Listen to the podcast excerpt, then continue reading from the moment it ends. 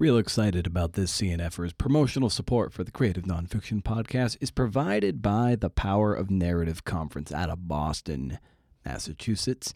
It's a craft conference focusing on a genre near and dear to my, dare I say, our hearts narrative journalism. Taking place March 22nd and 23rd at Boston University. That's this month. That's three weeks away. I attended a few years ago and it's an awesome time three to 400 journalists from around the world will descend on BU, and you can be one of them. Visit calmbeyond.bu.edu, navigate to the Power of Narrative conference page, and when you register, use the code NARRATIVE25, and you'll save 25%.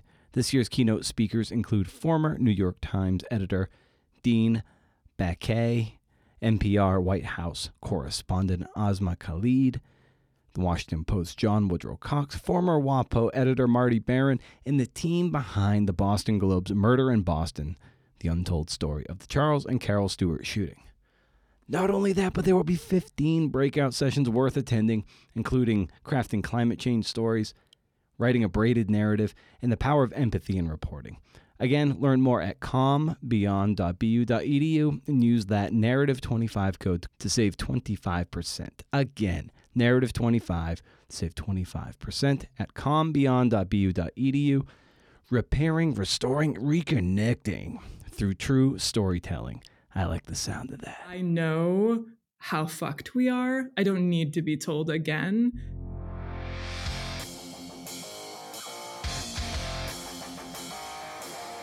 AC and Evers is the creative nonfiction podcast, a show where I speak to badass people about telling true stories. I'm Brendan O'Meara. Please accept my condolences. It's that Atavistian time of the month, so you know some spoilers are in order when I speak to Jonah Ogles and the writer at the heart of it, Jessica Camille Aguirre. Freelance journalist based out of Bologna. Ugh. Her Atavist story, Watch It Burn, is about two scammers, a web of betrayal, and Europe's fraud of the century. It deals with carbon credits and how the scammers were able to skim these uh, VATs, which are essentially like tax rebate kind of things, into offshore accounts to make millions, nay, billions, perhaps. Uh, it, it sounds dry on the surface, but like any great Atavist story, it's gripping.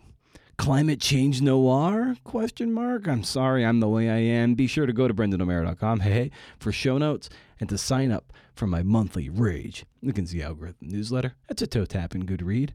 First of the month, no spam. As far as I can tell, you can't beat it. For now, keep the conversation going on Instagram and threads at Creative Nonfiction Podcast. And consider becoming a patron at patreon.com slash cnfpod. Listen, I get it. Money's tight and the joy you get from, say, spending $4 on a coffee is often far more gratifying than $4 on your favorite podcast. But if you can, check it out. And if you can't, I get it. I just noticed that there were a handful of reviews and ratings from other countries like Spain and Canada. And the one rating I got from Ireland was one star. Ireland! My name is Brendan Ryan O'Meara. The name alone should be two stars. Point being, if you have a comment or a moment to comment, pen a review on Apple Podcasts to validate the show for the wayward CNFer. All right, wouldn't it, you know, I, I, I, wouldn't it be nice if I were famous enough that I didn't have to do all this housekeeping bullshit until that day comes? You're hosed, man. You're hosed. Okay, for starters, we're going to hear from Jonah Ogles, lead editor of this piece, as we talk about structure and uh, writing a lot of bad words, man. All right? Riff.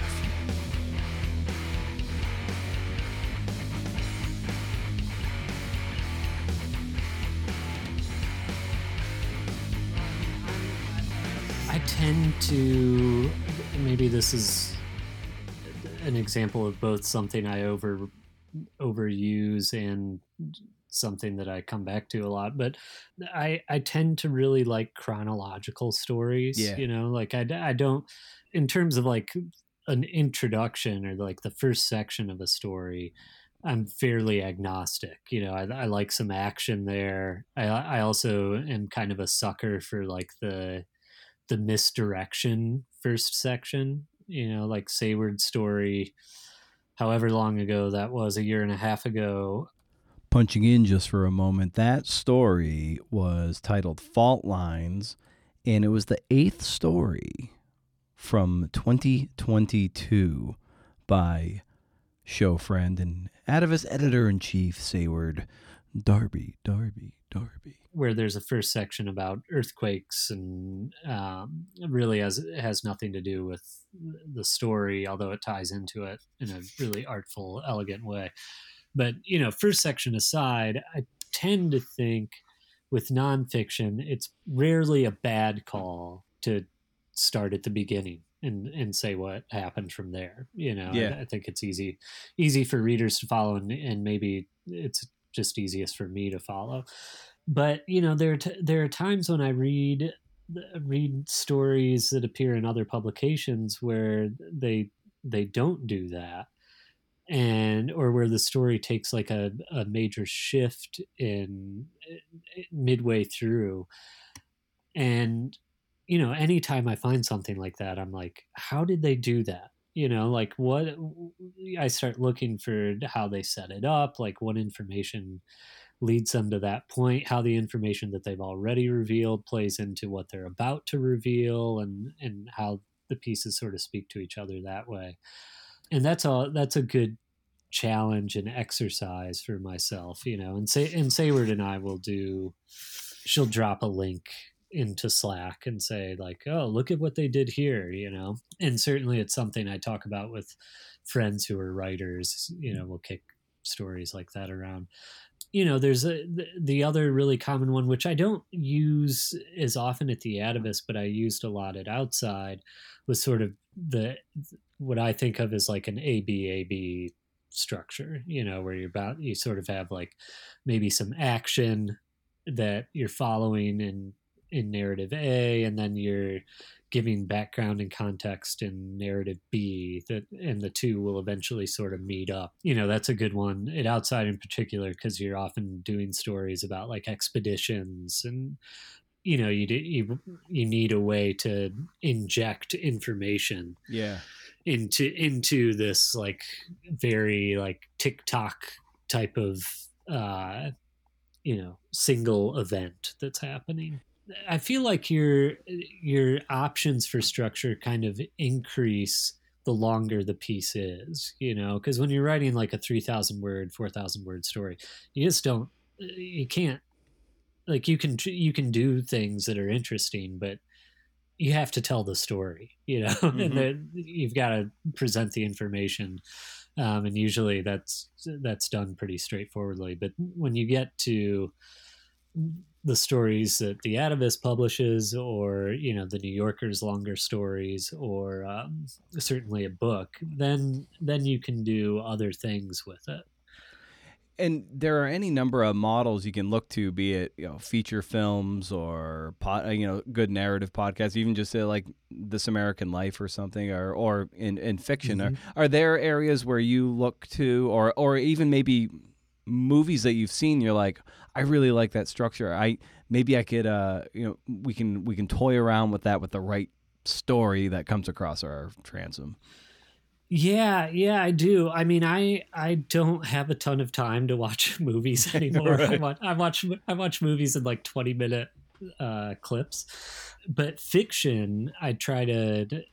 That's sort of become my like wind down thing in the in the Mhm. evenings, and that I try to to steal stuff where I can. You know, like I bet I went on this big Mick Herron kick, um, who writes the Slow Horses spy novels, and he he does this thing where like he'll be in a scene and you're moving along, and then the characters will like one of the characters will ask a question that the reader has been you know it's sort of been simmering away somewhere in the reader's mind and he'll ask the question and i really want to know the answer and that question is the end of his section and then then he just jumps forward without giving you the answer into another scene where the answer will then be revealed at some point. Mm-hmm. Um, and that uh, maybe maybe anyone listening to this is like, well, duh, that's an obvious way to like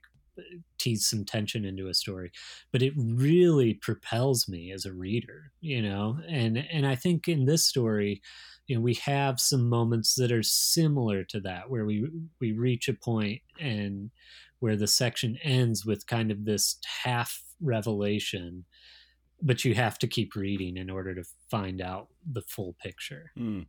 Yeah. So with, with uh, Jessica's story, you know what what was it about this thing that that that struck you and, and lent itself to the that degree of tension and release, tension release?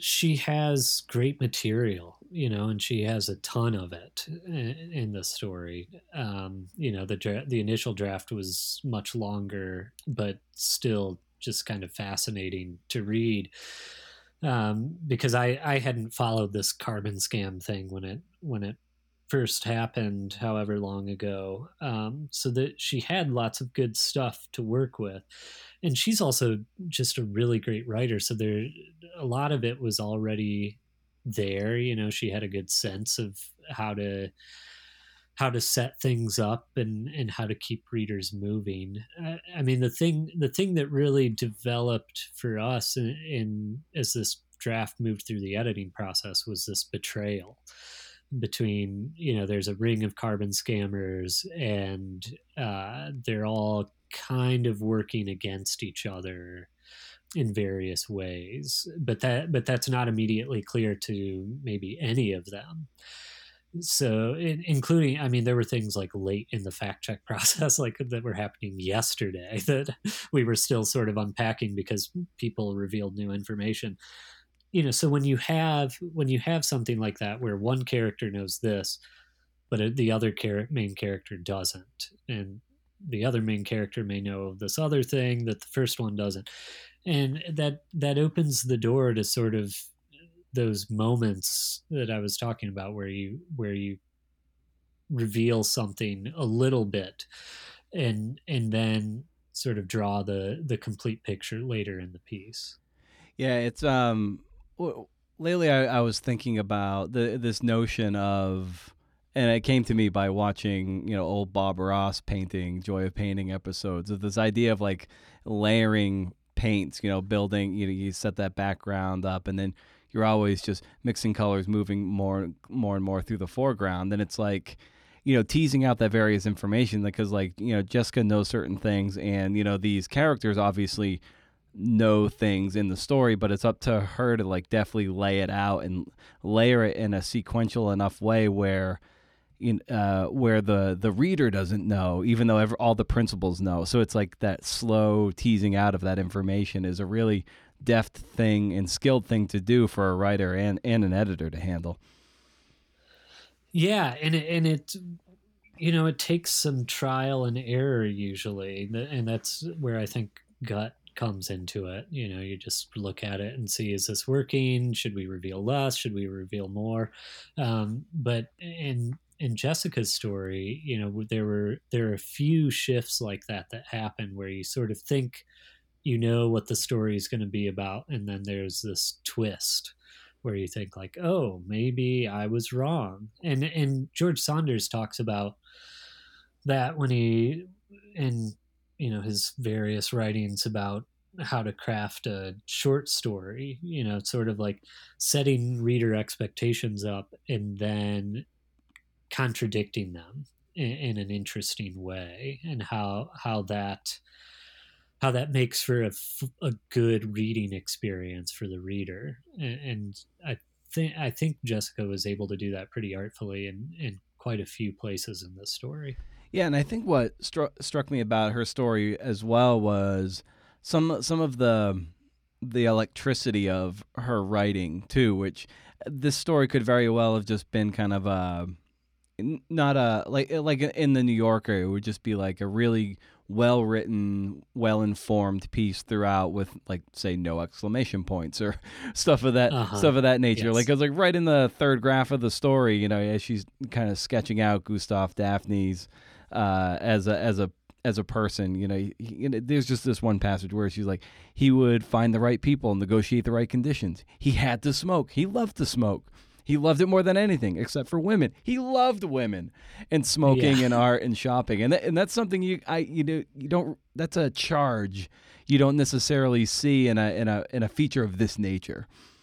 Yes, yes, I know. I, and I mean, Jessica is a writer that, like, I wanted, I've been trying to work on a story with her for, I don't know, eight, ten years maybe. I mean, when I was, when I was at Outside and trying to break into editing features, uh, she was one of the writers I reached out to because I thought she was so good and it's like, hey, let's find something. And we never did it outside. And then, you know, a, a couple of years ago, uh, we finally, maybe even longer, it might have been three years ago at the Atavist, we finally found this story. And I was just thrilled that it worked out because she is so good. You know, like that's, there there are editors in the world who are probably fully capable of like getting a draft that's uh, maybe just doesn't have a, a lot of that muscle to it the writing and and injecting it in there i'm not probably that person you know like i i i'm not that good of a writer uh, so to work with someone like jessica who just has it and has the talent for it and is so attentive to the words on the page. I mean it's just it's such a luxury for me as an editor. And this kind of is a slight pivot but what would you say is the most maybe fully formed piece that you've received uh, at, at, your time at the atavist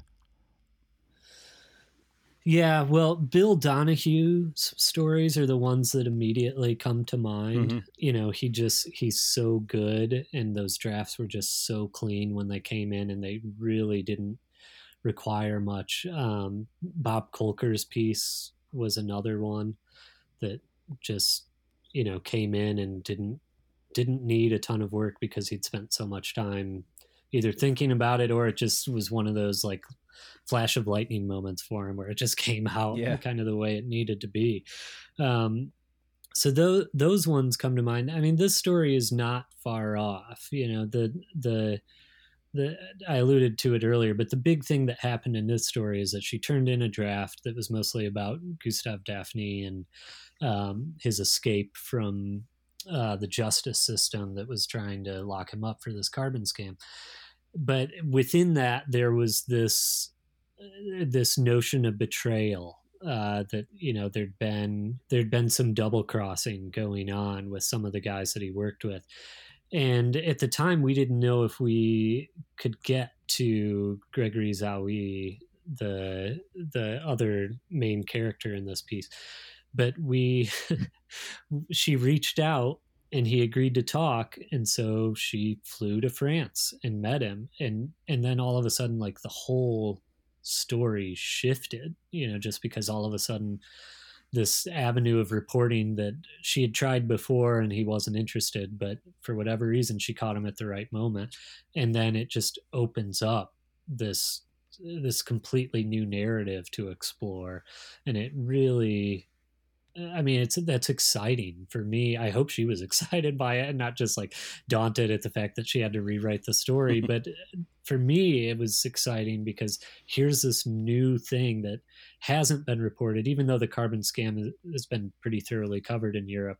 Um, there was this aspect to it that nobody had really gotten into, and we had this really meaty piece on our hands when you talk about you know Bill Donahue or Bob Kolker and, and Jessica's piece here, like I think what they, the reporters and the writers at the heart of these stories are, what they have in common is a lot of experience and, and millions of words written, and I don't think that's something that can be discounted in this work. It's just you kind of have to blubber your way through probably uh, just a lot of features to get to that level of skill where it does somewhat feel like a guitar virtuoso who can kind of just pick up anything and kind of like oh and it starts to sound wonderful no matter what instrument they're using and I, I think that's uh I don't know just something to underscore I think is just like it takes a long time to get good at these stories Yeah, exactly. And and the the music analogy is a good one. You know, you don't you don't get good at an instrument uh, the first time you pick it up.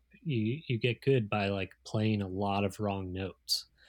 And and over time you learn which ones are the right ones and the patterns that are there and and how to when to play and how to play and that it's the same deal in writing. You know, you you're going to write a lot of bad words before you start recognizing what is good and and what works and and you're able to reach into the toolbox of your experience and draw out the right the right tool for that particular moment or piece of writing.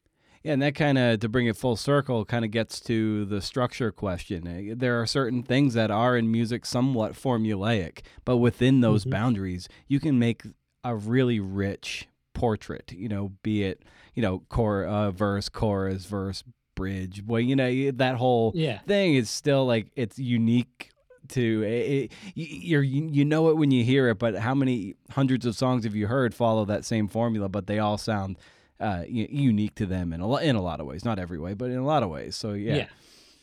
yep yep that's ex- that's exactly right and she in this story i mean it is sort of um I guess it's not necessarily told chronologically, but you know this this it's in this case it's more about the revelation of information. You know, it's when when you're going to deploy that stuff, and and so you know she did a, a nice job of of finding a way to like get you invested in these characters first of all and then to explain some stuff that honestly is like incredibly difficult to explain that fraud and carbon markets and you know some really wonky bureaucratic stuff um, but but get just the right amount of that so that readers aren't lost and put it in the right place so that it doesn't disrupt the narrative so that we can keep going with these the sense of betrayal and and who knew what when and and how they were they were all manipulating each other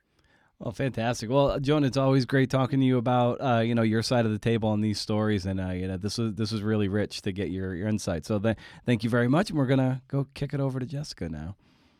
Thank you. Always a pleasure.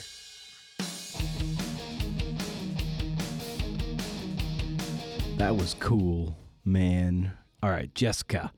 She's at Jessica Aguirre on Instagram and threads. That Aguirre part is A G U I R R E. Dude. She's a writer and magazine journal whose work focuses on climate change and extremes. Her work has appeared in the New York Times Magazine, Vanity Fair, N Plus One, and Harper's. She's working on a book about Biosphere 2. I don't know what that is. And how creating, uh, recreating nature shaped our understanding of the planet. Will I edit out that verbal snafu? You bet I won't. Her website is jessicacamilleaguirre.com. It's so spare. I love it. I love it. We talk about voice here, access and trust rejection, rejection, rejection, and online nothing burgers? Mmm. I like the sound of that. Here's Jessica. Huh.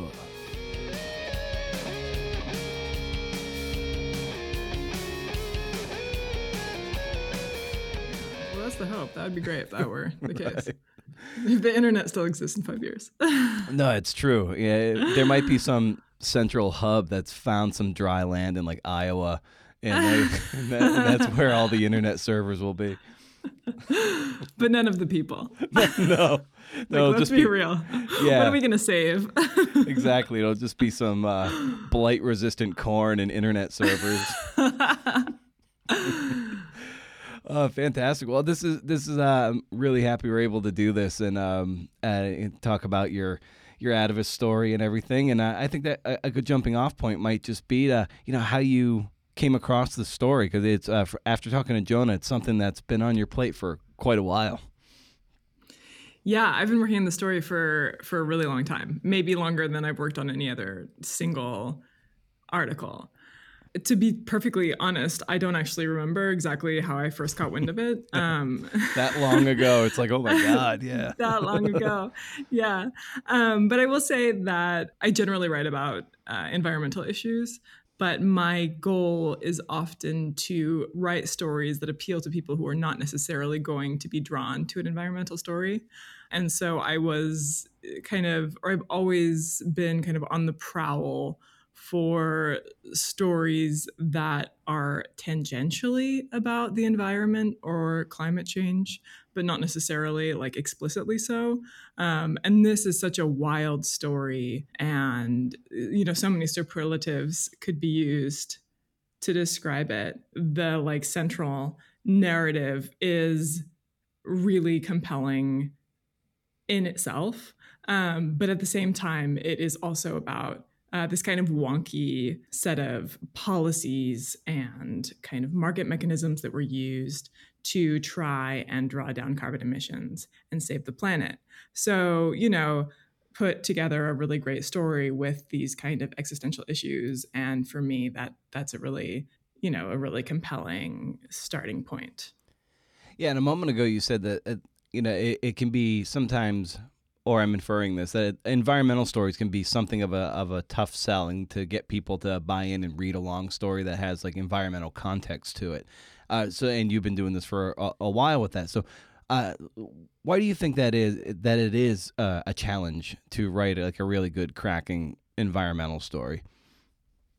I think that it's really easy for a lot of environmental stories to become a little lectury and i think that readers anticipate that. Mm. so there's a sense of like i know how fucked we are. I don't need to be told again.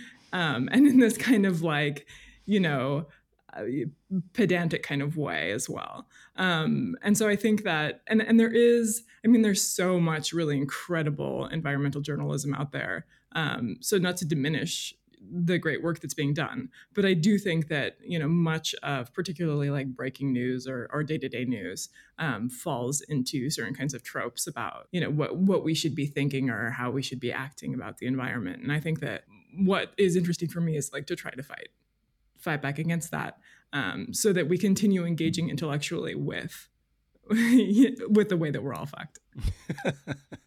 well, yeah, I guess the the Trojan horse of it all is like finding really good characters at the center of it, because then you can or, or, hitch the story to the wagon of like uh, uh Gustav Daphne and uh, his rival. Yeah, so I mean, uh, the story is essentially about the rise of um, the biggest carbon trading heist in history, uh, the people who conceived of and executed it, and the relationship, their relationships to each other, and the various ways in which they, you know, kind of stabbed each other in the back, and um, uh, the levels of duplicity and and kind of mind games that went into what they were doing, and so so it's kind of, you know, it's a, in some ways, like a classic like heist story or scam story, but it also follows very closely the two main characters who are who are at the center of the story who are very very different people. And that's what i meant with the you know superlatives when we were talking earlier. You know when you talk about the biggest carbon trading scam in history like that in and of itself is you know an interesting thing to be unpacked i would say.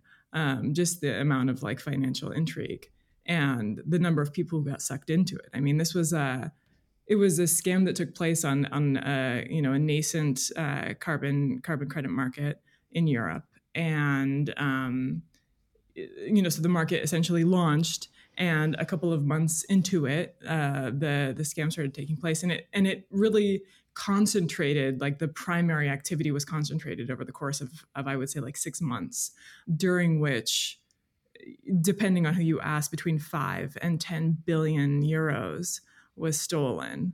You know, so in, inevitably, in a scam of that size and that magnitude, there are a huge number of people that were that were sucked into it, including you know bankers at some of the uh, most established institutions in Europe, who you know arguably knowingly were taking part, as well as all of these different kind of established crime rings across Europe, primarily in France and the UK, and you know a couple of newcomers as well. And so you know. Uh, that you know in and of itself is really interesting it's interesting in the ways in which the market was influenced by this. I mean, there was a certain point at which authorities in Europe estimated that 90% of the carbon market was fraudulent.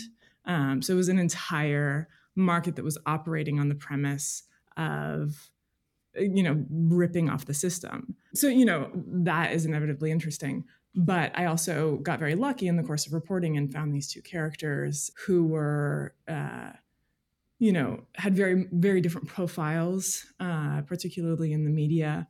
One of whom was credited with being kind of the mastermind or the brain behind the operation and the other one who had this reputation as this you know kind of charismatic playboy and they hadn't really been connected in the media up until uh, the point in which i started digging into their relationship um, and then it turned out that they had quite a complicated one and so that ended up becoming one of the backbones of the story and describe for people the nature of this uh, scam with the carbon credits and VATs and all that stuff. Yeah, I mean, like it's it's kind of complicated, and also uh, it's very simple too. So essentially, um, Europe has something called a value-added tax. It's basically a sales tax, and it's levied at every point of purchase. Um, and then essentially, the government reimburses what has been paid if you are making a product right and you like buy something you know something that you need to make your product and then you sell it on um, you are going to be reimbursed whatever you you know paid for the you know for the material that you needed and then you'll you know get money for what you what you sell and i mean i think the important thing to know about it is is that at the end of the day the government is expecting you to act as a tax collector and to give that money to the government and that you're also getting reimbursed for uh, tax that you paid that that you know you shouldn't pay according to the system. And so there are a lot of opportunities for collecting tax and then disappearing or you know creating these what authorities call carousels where you create like multiple entities um, that are paying this tax to each other. Well it is quite complicated. There's also like a so there's a cross border if you import a cross border then you don't have to pay the tax. Um, but you know the way that it worked at the end of the day was that there were all of these companies in europe that were able to mostly fake companies that were able to to apply for a reimbursement or to ask for a reimbursement from the government um, and then never pay the tax that they that they owed. Um, and so they were able to pocket all this money that was essentially paid out of the coffers of european governments. And so what they were essentially stealing was, you know, the money paid by taxpayers at the end of the day. So money that should have been going to public institutions, schools, building roads, that kind of thing, were instead going, you know, being funneled into offshore accounts in Hong Kong and Cyprus, and then disappearing into the pockets of of the guys who who set up these these systems what they experienced and what was so unique about the carbon market was that they had these kinds of scams had existed before um, with these um, uh, primarily cell phones because they're small and they're easy to move around. Um, but what was unique about this, the carbon market is that the carbon credits were virtual. So they could be moved around with a click of a button.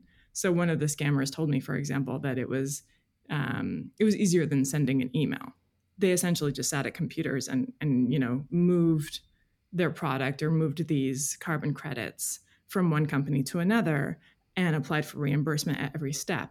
And so they were just raking in cash and all they had to do was kind of set up these accounts online. Yeah, that's uh that line struck me how to them it was like you say easier than sending an email and you're like holy shit they're just like raking raking it in just sitting there click of a mouse and like wow this is almost too easy, too good to be true. yeah, and it was for a while.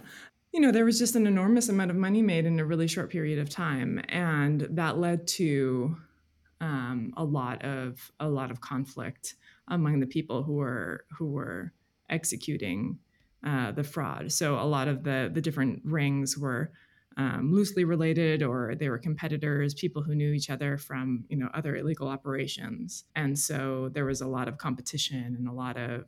Um, it turned out to be, uh, in the end, uh, quite violent as well. Not necessarily the involving the people who I had profiled, but um, one of the other people was convicted in a similar um, in a similar case uh, was also convicted of a kidnapping and convicted of or suspected of carrying out two murders as well. So, um, you know, the nature of enormous amount of money uh, floating around and therefore the taking, I think lends itself to uh, duplicity and um, betrayal and suspicion.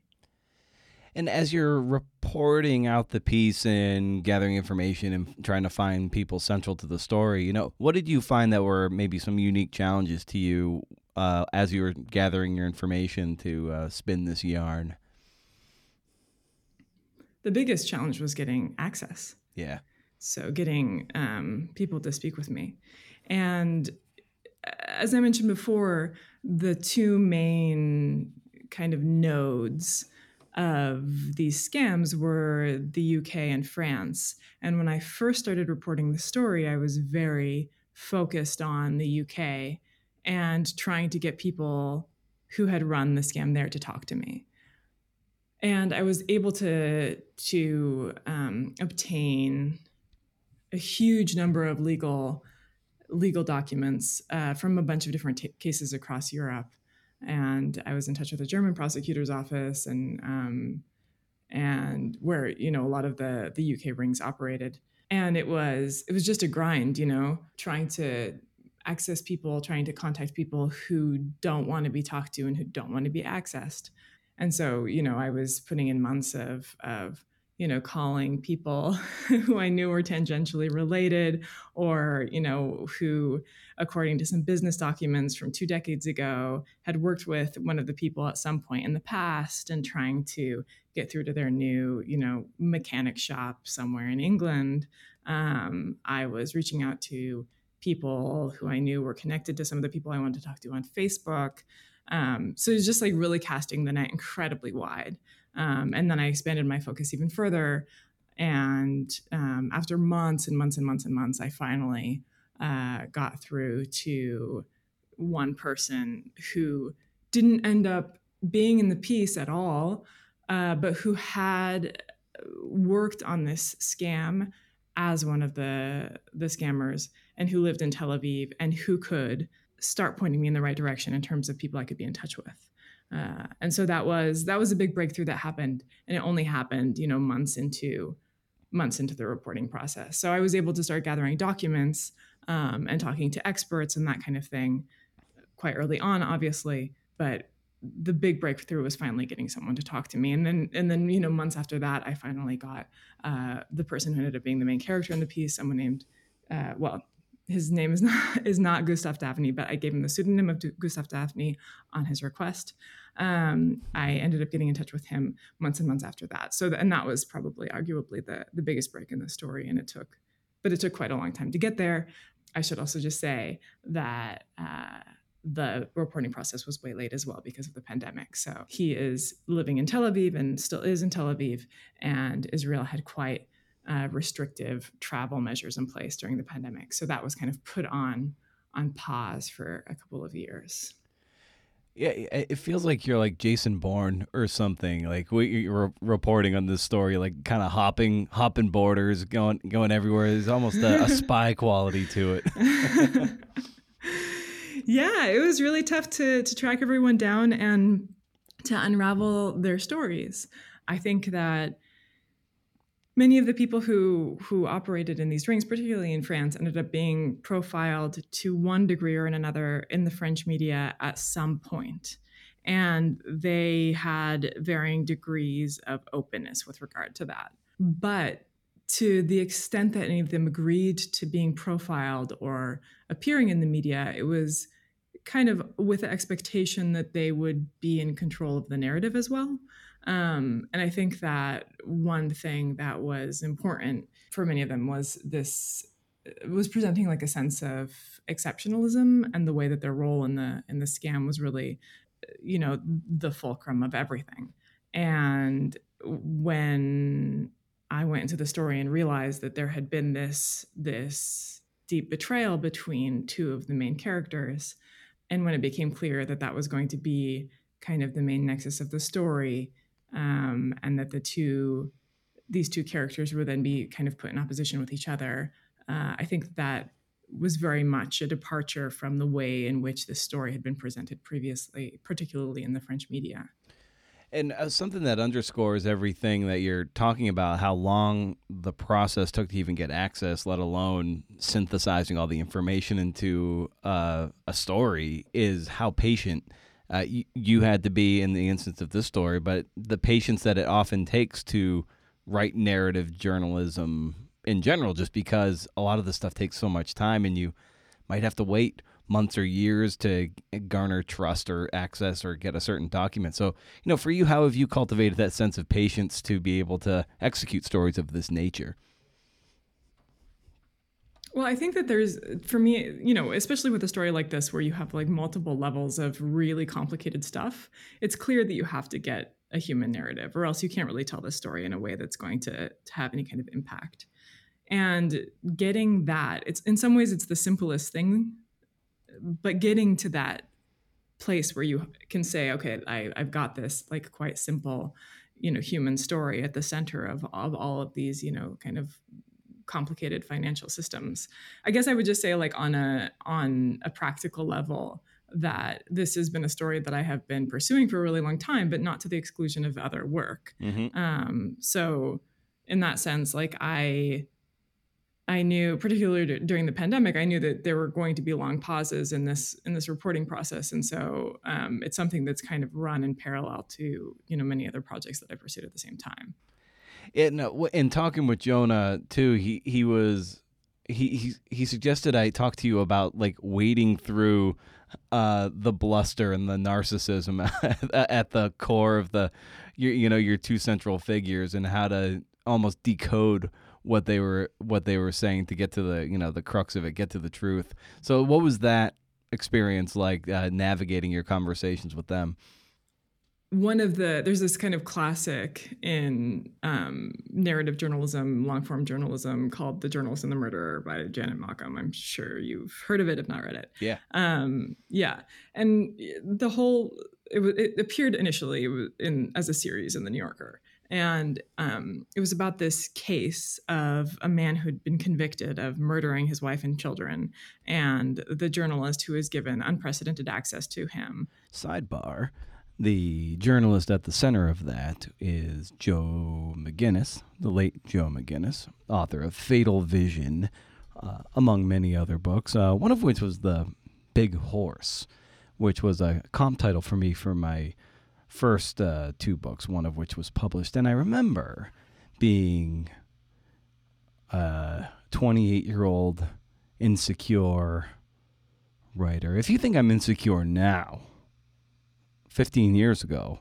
anyway, I was able to meet Joe at my friend and mentor's house in Amherst, Massachusetts, uh, Madeleine Blais and uh, he offered to read some of my pages from my MFA manuscript. It was a horse racing thing. I was really desperate to get it published. Uh, probably will never see the light of day, but that's a that, that's a good thing. Uh, but anyway, he had uh, he had offered to read some pages, and at that point, you're always hoping that you know they're going to be smitten with your prose and stuff of that nature. I sent him physical copies of the self-addressed stamped envelope and apparently got lost in the mail.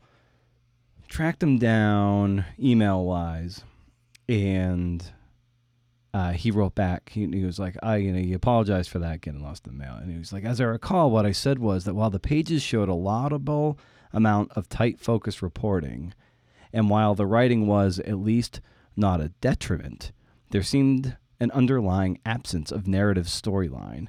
I think I also said that I might have been hypersensitive to this because some reviewers said much the same about The Big Horse. In any event, I'm quite sure my bottom line was profiles are for magazines or newspapers. Books have to tell a story with a beginning, middle, and end.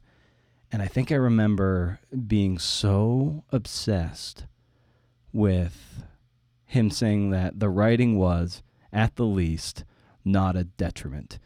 And that was like a dagger in my heart. Maybe I shouldn't be. I, I was overly sensitive then. I'm reading it now. I'm like, oh, yeah, it's not so bad. But at the time, oh, woof. Um, to write his his story with a kind of expectation that the journalist was going to write from the perspective and point of view of the of the person who was eventually co- convicted of this murder. And over the course of the case, the journalist ended up changing his mind and deciding no, he didn't. He actually believed that this person who was eventually convicted for murder did in fact murder his wife and children. And so he ended up writing this this um, you know piece that that to the subject of the piece felt like a deep betrayal because the subject had expected. So yeah so the so the the subject ended up feeling like um, he had been betrayed by this journalist because he had expected the journalist to present his his side of the story. Um, and it was a really extreme case. What janet malcolm got into in her articles about it were all of these letters that the journalist sent to the convicted murderer in prison, kind of, um, you know, talking about how close their relationship was, and and it gave very much the impression of of camaraderie and of um, you know kinship between them um, in this way that felt you know incredibly duplicitous when you then read the the work of the journalist. And at some point, the journalist said, "Well, you know, there's no way that I could have." Gotten the story that I needed to get if I had been forthcoming about where I was coming from. Mm-hmm. Um, and in particular, in a you know in a previous book that he had written, he'd written this kind of insider view on the Nixon campaign, and he said, "Well, if I had told them that I was a Democrat, they would never have let me in." Hmm. um, and and I think that it's it's this really strange thing to have to be in a journalist's shoes where you are you wish to form a relationship with your subject you want to gain their trust but i think the sense of um, what I think the the murderer ended up describing as like soul murder, you know, mm-hmm. this betrayal that had been, um, you know, undertaken by the journalist.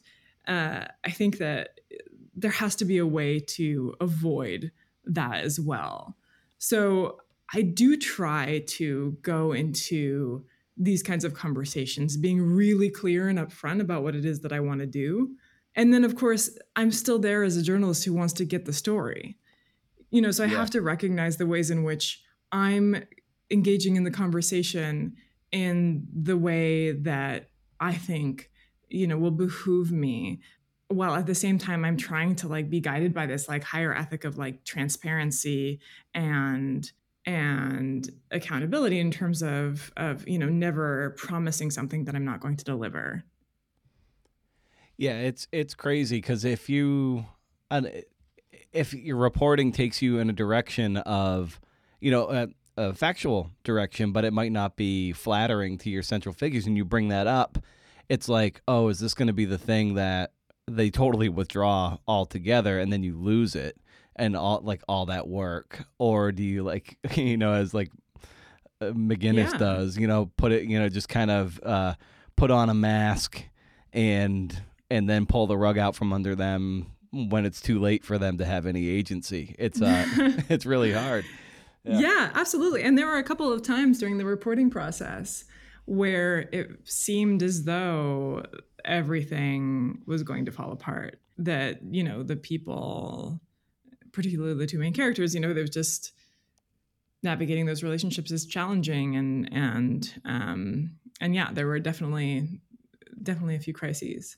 So it's not, you know, it's not easy. I think that especially when you're a journalist and you're out there, you're out in the field. I mean, in in, in these cases, I traveled to Tel Aviv and to Paris to talk to these guys. Uh, you know, so I'm I'm obviously a cognizant of of you know the the atavist and the resources being put into my being able to be there and the expectation that I can then deliver in the end. And so, you know, when mm-hmm. something seems to be on the cusp of falling apart, it's it's um, it's very anxiety producing to say the least. Yeah. Yeah, and speaking of like you know delivering on on a pitch uh, of that nature. I was helping uh, someone who listens to the show and who wants to, you know, pitch the atavist. And since I speak with Jonah and Seyward so much, they shared their, you know, pitch with me, and I was just helping them through, just kind of, eh, just kind of coaching them, be like, these are kind of the things that they typically look for. And uh, you know, at, in a, mom- a moment in the pitch, it was like I I hope to be able to find these people. I'm like hope is where queries go to die. Like there is, it, uh, like you you can't hope to get access to certain documents or certain people. Like you need to have like concrete proof that you do. And um, so like for you, what was how did you put a, a stake through the heart of hope and get your query across the door? yeah, so I think that I did that with um, the documents. I did obtain documents that no one else had had at that point. And so, in that sense, I was able to say confidently that I could deliver something that no one else could have done up until that point. I did not at that at the point that I pitched the story. I didn't have the two main characters lined up yet because, as I said, when I started out, my intention was to focus on a different, like a different set of of uh, crime rings. In general, I don't pitch until I have guaranteed access to whatever it is that I think is going to be like the central spine of the story. And, you know, that access may come in different forms. Uh, on a story like this, of course, it's ideal to be able to speak to the person. But in some cases, you know, the person who committed a crime is not going to want to talk. Um, and so in that case, you have to have other, you know, other avenues and other ways of, of getting the information, being able to flesh out a, a complete story.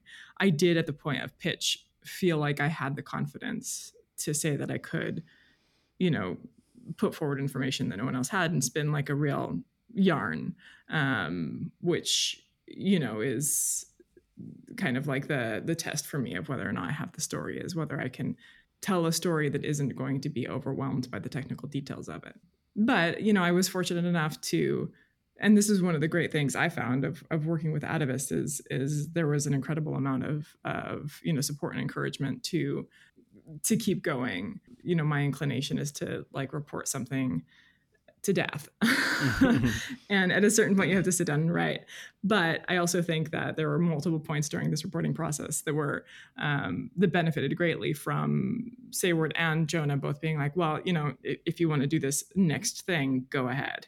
And so that was, you know, that was incredibly helpful and allowed me then to to be able to get a story that in the end I think, you know, was was much stronger than than what I had pitched initially you know, people like yourself who are seasoned at this do get uh, uh, understand the the amount of legwork that even goes into a, a, pitch. And I know mistakes I've made in the past. I mean, my batting average for landing p- pitches of this nature is uh, dismally low, and it, it's and it's I think a lot owed owed a lot to not doing quite enough legwork ahead or underestimating the amount of legwork that goes into really being able to say this is this is more or less the trajectory of this and then being able to uh, to deliver on that. So uh, you know for you like what you know what is the the nature of how much work goes into just you know selling the idea? Yeah, that's a really uh, this is a crucial question, especially for freelancers, because all of that work is work that you're performing without pay. right. Right. It's speculative work. You have no idea where it's going to go. Will it land? Will it become anything? And, um, and you know it's hard to hype yourself up to do it it's especially if it's tough and you have to you know call people who don't want to be talked to or try to chase people down who don't want to be found you have to have a, like i don't know a wild amount of of delusion i think to to, to do it um, but um, I have also been in a situation where um, I sold a big, like a big feature to a big print magazine, and then um, had to retract that story on it was a kind of a, like very different circumstances but essentially what ended up happening was is that one the family one of the main characters uh, implored me not to write about them and gave me a you know some reasons why. Mm. um, and so out of respect to them i decided to pull it. And that is an incredibly crummy situation to be in. Joe um, mcginniss would not have done that. No i know. I know but i mean this goes back to like what are the like how do you perform this job ethically? Right. This job that feels like there's so much i don't know like you present a different face to different you know all these different people there's so many different demands on you and they're so different depending on what role you're playing in any given moment you know you're the reporter in one moment you're the writer in the next and those roles feel almost like diametrically opposed sometimes. But yeah, I mean, like, you know, obviously, like, perhaps naive as it is, one of the reasons I do this work is because I feel like it is, um, you know, ethical or it can be ethical work, um, and so I try to do it in a way that that seems to like fall in line with some ethical framework. You know, but back to your initial question of like how much work do you put in? I think that that you know, had I done just a little bit more on that pitch, I would have known you know that i would have been putting myself into a situation that i didn't want to be in um, and so in that sense i think that like you got to report to the point at which you can say you have to like be able to imagine like you have the commission right like that's that's where you have to be with your pitch is like i could get this assigned by the biggest magazine ever today with this pitch and i could do it exactly the way I think it should be done. Mm. Um, and until you're at that moment, it's not worth pitching. And it's sometimes really hard to get there. But I think that the trade-off is is that if you are at that place with a pitch, the likelihood that you'll get that pitch landed somewhere is pretty good. Not that I'm saying it's easy out there, especially right now. Um, and part of like my uh, like hype project for this Atavist piece was like, I'm gonna you know, post all of the rejections that I got on this story before I actually landed it. You know, like every story that I go and pitch is going to get a couple of rejections before it lands. And I think that's just part of, you know, part of being a freelancer. And that has to be also kind of, you know, brought into the calculus and it's just part for the course. So, you know, if you're ready to to, you know, be at a place where you could you know get the commission right now and and like hit the ground running um, and you're also ready to to like be you know be the door-to-door salesperson on it you know knocking every door until you found a spot for it. I think like that to me is the combination of things that can like achieve like some degree of i don't know sustainability as a career path in this industry. Um, but like don't quote me on that you know? Right. Yeah and I, with respect to rejection in the the pitch in industrial complex. It, it how do you uh, how did you over time just kind of develop the the muscle or even the the scars to you know, to withstand uh, the inevitable rejection until you get it to a place where it lands? And like when it lands you're like wow you know what? This this isn't so bad. I kind of, this might have been where it was supposed to be all along.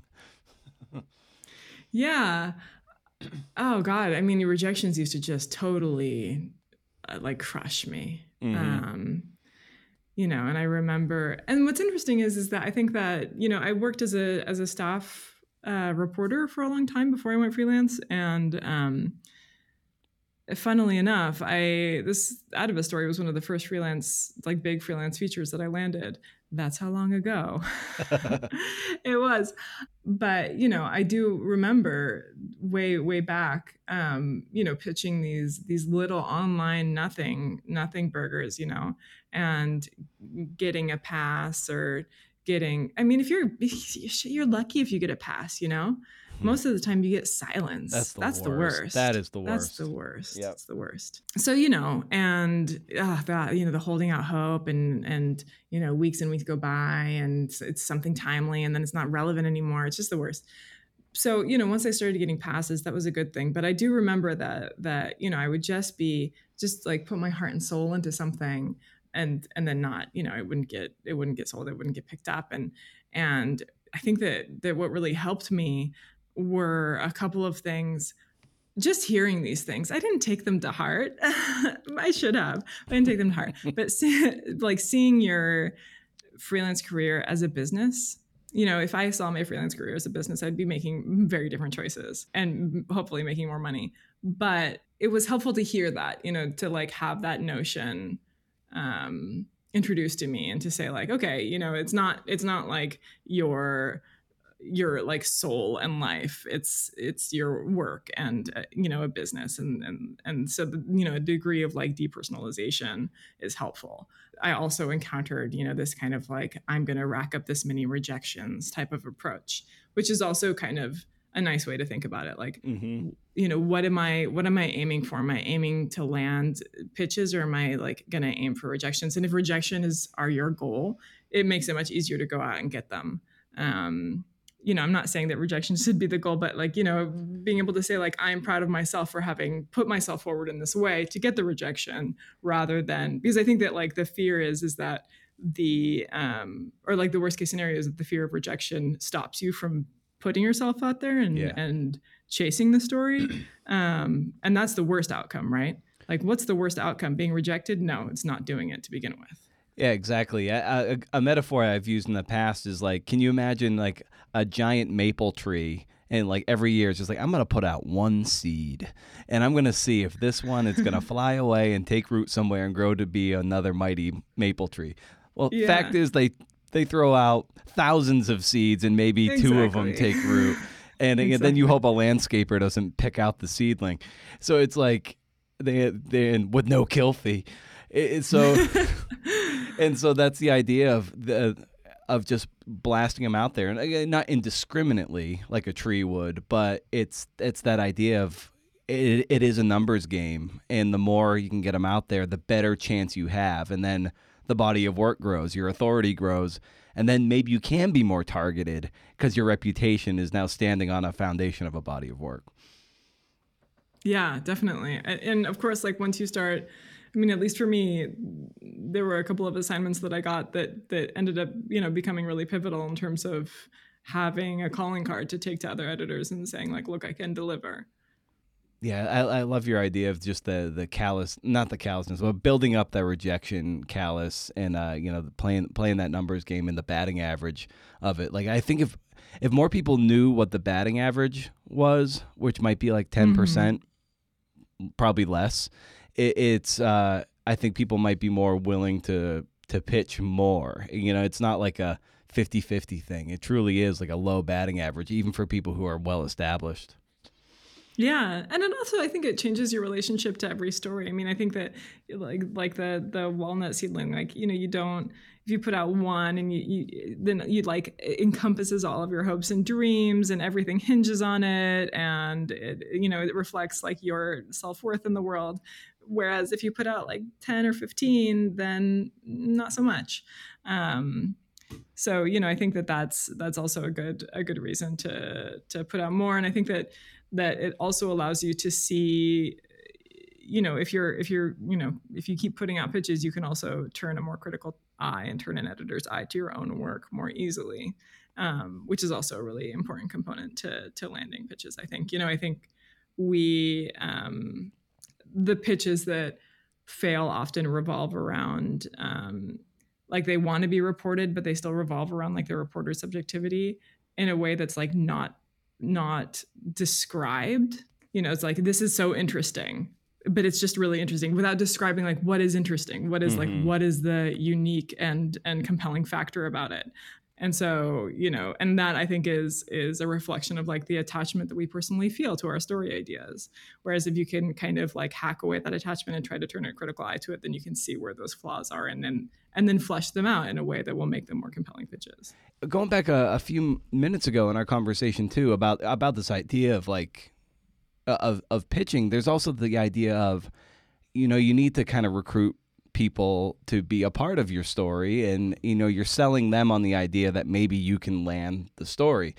And sometimes that story never never lands anywhere. So you've like spoken to this person maybe gotten their hopes up that they're going to have a profile written about them or they're going to be a mm-hmm. central part. And then it then you're so you're selling them on the idea that you can land that story. And then oftentimes and this happened to me several times the story just doesn't get picked up anywhere and then you're like these people are kind of left in the lurch. And i know their life very much mo- moves on but uh that's always kind of a tough conversation to have with people to be like I, I just can't land the story it's no fault of your own um, sorry to have wasted your time but i can't drum up any interest for this. Is that something you've experienced? Of course, yeah, yeah, ton- tons of stories, and then you you know you end up having all these conversations with all these different people, and it ends up you know not going anywhere, and yeah, feels like a waste of their time. But I also Yeah. think that um, you know, uh, on the other hand, there is I know that like we're all very busy and our time is very valuable. On the other hand, there is also something really really cool and special about like connecting with someone who's like deeply interested in your work. Um and so in that sense like I do try to um you know work or life. So I try to like be really well versed in what it is that I'm going to approach someone about before approaching them so that I can have what can be also a meaningful conversation with them. Um, you know, so that it that it becomes hopefully the case that the conversation in of itself has value. Uh, aside from its like potential to go somewhere, potential to to bloom into something bigger, um, and so that's like that's what I tell myself. you know what I mean? Yeah. Um, because like we have to have justifications for like we have to have those conversations and and that's part of the work. And um and it is crummy, but I also think that like there is it is not I don't think that the relationship is is purely transactional. Like it can't be purely transactional because there's no way that as a journalist you're going to deliver exactly what a source wants you to and in some cases you're going to deliver something that they're not going to be happy with. And so seeing it you know approaching it as a transactional relationship is just not going to work. And so i think that that if anything it provides an opportunity to already have that conversation from the conversation from the very beginning where you say to someone like look this may or may not go somewhere but i'm really interested in in in you know this aspect of your life or this part of your work or um, you know in some cases if you're if you're talking to people who have gone through something really traumatic. It can also be a really you know useful way for them to to talk through what they've experienced. Um, and i and i don't think that that can be like the value of that alone can be discounted either. Right.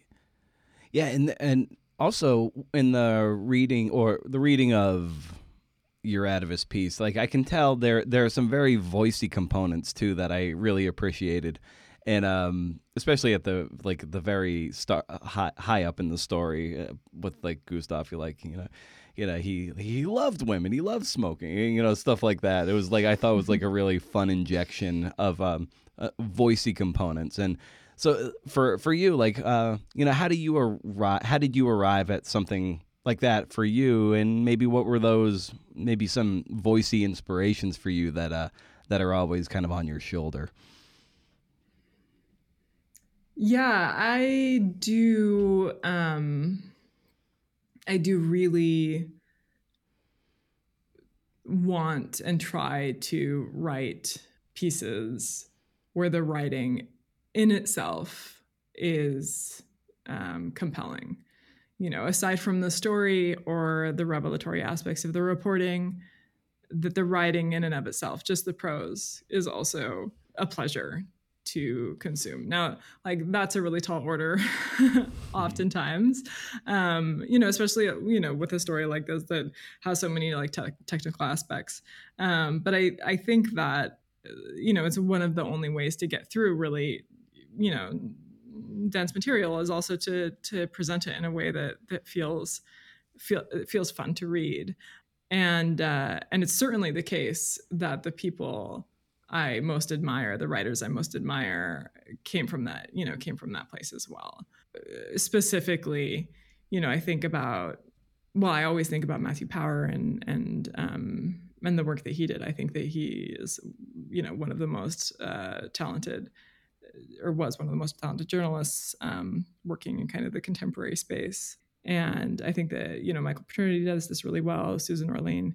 Um, but I would say that, you know, oftentimes what these writers do, uh, you know, uh, uh, John Jeremiah Sullivan also is, you know, come from a place of, of where they, you know, really recognize their own role in the story and their like their subjective outlook on what they're seeing. Um, and so I think that that that is um, that can be a place where you know where writing can can happen. Is is that is kind of this this like space between what the writer is taking in as they're doing their reporting and and um, you know what what they're what they're observing and what they're thinking about it. So yeah so i do i do think that that um, you know having a voice is is one of the great joys of being able to do journalism, being able to do magazine journalism specifically, um, and uh, and and it's one of the things that makes magazine journalism so special. And a moment ago, you mentioned the kind of the revelatory nature of the information you're able to kind of dole out through throughout this piece, and it's like as you get that information, sometimes it can be the tendency is you kind of write the story in the order you report it, and um, which can be the case with day to day stuff. But things I guess when you have the time to synthesize it, you can be like, okay, we can. I have all this information, but at this point in the, in the story, you know, character A doesn't know this yet, and so you have to kind of really let it iron out and play out. So, what was the challenge like for you as you look to just sort of uh, withhold information long enough just to keep the tension uh, tension going? Yeah, I mean that was the tricky thing, and that was one of the the kind of mind game aspects of reporting the story. These guys are are exceptionally good at talking to people, and they are very very smart, and they are you know, and they have their agendas, and so it, it wasn't I never just got the story from either one of them or any of the other people I talked to. It was also doled out in in ways that were incredibly complicated. So to me, what was important in writing the story was identifying these kind of crucial plot points, um, like these turning points where something that in most likelihood the other you know main character did not know about suddenly being became clear to them and in some instances there's some foreshadowing of um, you know we understand what's happening before one of the characters does. Um, and i think that's just kind of natural to to building narrative tension is like one person knows that something is happening and the other person is in the dark and and you're kind of reading with this like hope of like when are they going to find out about this? So that was you know that was you know one of the ways that that to like build towards these different points. I would say that there were probably like three or four points like that during the story these kind of like you know pivotal moments or conversations where where the depth of the deception becomes clearer like in in these like dribs and drabs um, and as a reader you either understand that or you have an inkling of it before it happens. Very nice. Well, I want to be mindful of your time, Jessica. This, you know, this piece was uh, was a, a, ton of fun to read, and it was really great to kind of unpack it a lot with you. And uh, you know, as I bring these conversations down for a landing, I always love asking the guests for a recommendation of any kind for the listeners. just like anything you could be uh, excited about. Uh, and uh, so I'd extend that to you if there's something that uh, has bringing you joy in your life or something that you might want to share with people out there?